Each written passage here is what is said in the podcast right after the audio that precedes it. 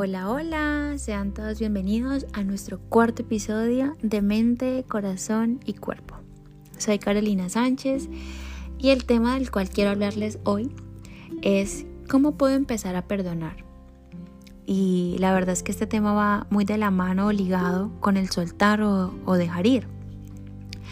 Y es que de forma personal es un tema que me cuesta mucho, porque en realidad dejar ir es algo complejo, y no me gusta mucho que digamos. El perdón no se define como una emoción o un sentimiento. Es simplemente algo social y moral que hemos adoptado para que de alguna manera podamos darle cierre a alguna situación específica, la cual en algún momento nos lastimó, ya sea física o emocionalmente. Y y muchas personas nos dicen con tal facilidad como, oye, tienes que perdonar. Y estás tú ahí con mil emociones revueltas, sin identificar, con muchos pensamientos que no te permiten tomar decisiones. Y básicamente quedas en el limbo. Porque es que no sabes qué hacer, para dónde coger y cómo poder salir de esa situación que nos ha causado tanto dolor cuando a veces lo único que queremos es justicia. Entonces, pues lo primero que deberíamos de hacer es reconocer, reconocer que perdonar es un lugar el cual el camino es difícil para poder llegar, es tedioso, toma tiempo. ¿Cuánto tiempo? Ni idea, no sabemos. Todo depende de la situación y del impacto que ha tenido en nuestra vida este punto de la situación se vale sentir todo, ya sea rabia, tristeza, angustia, nostalgia, desespero o todas juntas al mismo tiempo. Como se los mencioné antes, es importantísimo que podamos vivir nuestras emociones, ya que esto nos permitirá de alguna manera hacer un cierre más rápido. Y después, que pasamos por todo esto, llegamos al punto de la aceptación, en la parte que podemos razonar.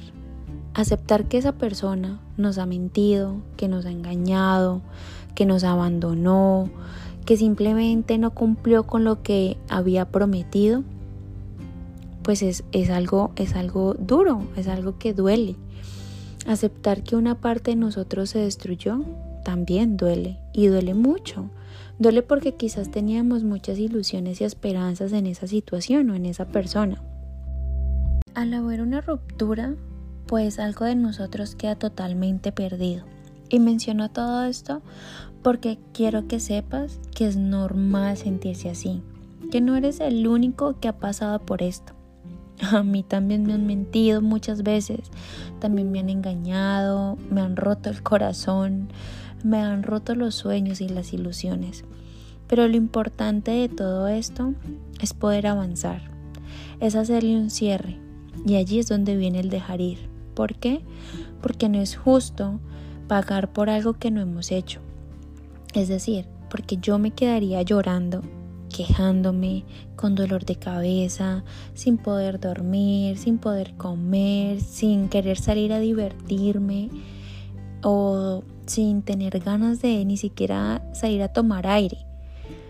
Si yo no he hecho absolutamente nada, si yo no he sido la persona que ha fallado, que ha mentido o que no ha cumplido una promesa, mientras que la otra persona que sí ha hecho todo esto, a lo mejor está tranquilo, está feliz o no se siente ni siquiera culpable. Entonces, ¿por qué yo voy a cargar con un peso que no me corresponde? Percibirlo de esta manera, podremos acortar el camino para llegar al perdón definitivo. Las fallas y los demás no te definen a ti como un ser humano. No dejes que esas situaciones o personas opaquen todas las cualidades hermosas que tienes y que puedes ofrecerles a las personas que sí han valorado tu presencia en sus vidas. Y me dirás, bueno, Caro, ¿y cómo sé que ya perdoné? ¿Cómo sé que ya hice un cierre? Uno de los síntomas más comunes es cuando puedes hablar de, de ello y no sentir rabia, tristeza o simplemente ya no te dan ganas de llorar, ya no sientes como ese nudo en la garganta.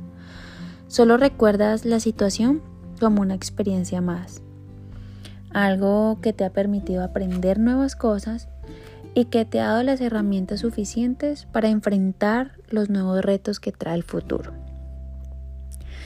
Bueno, lo dejaremos hasta aquí. Te agradezco muchísimo por haber escuchado, por haber llegado hasta aquí conmigo. Si estás pasando por alguna situación con la que te sientas identificado, espero que este episodio pueda servirte de algo.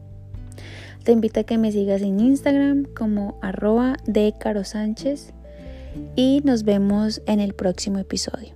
Te mando un abrazo. Chao, chao.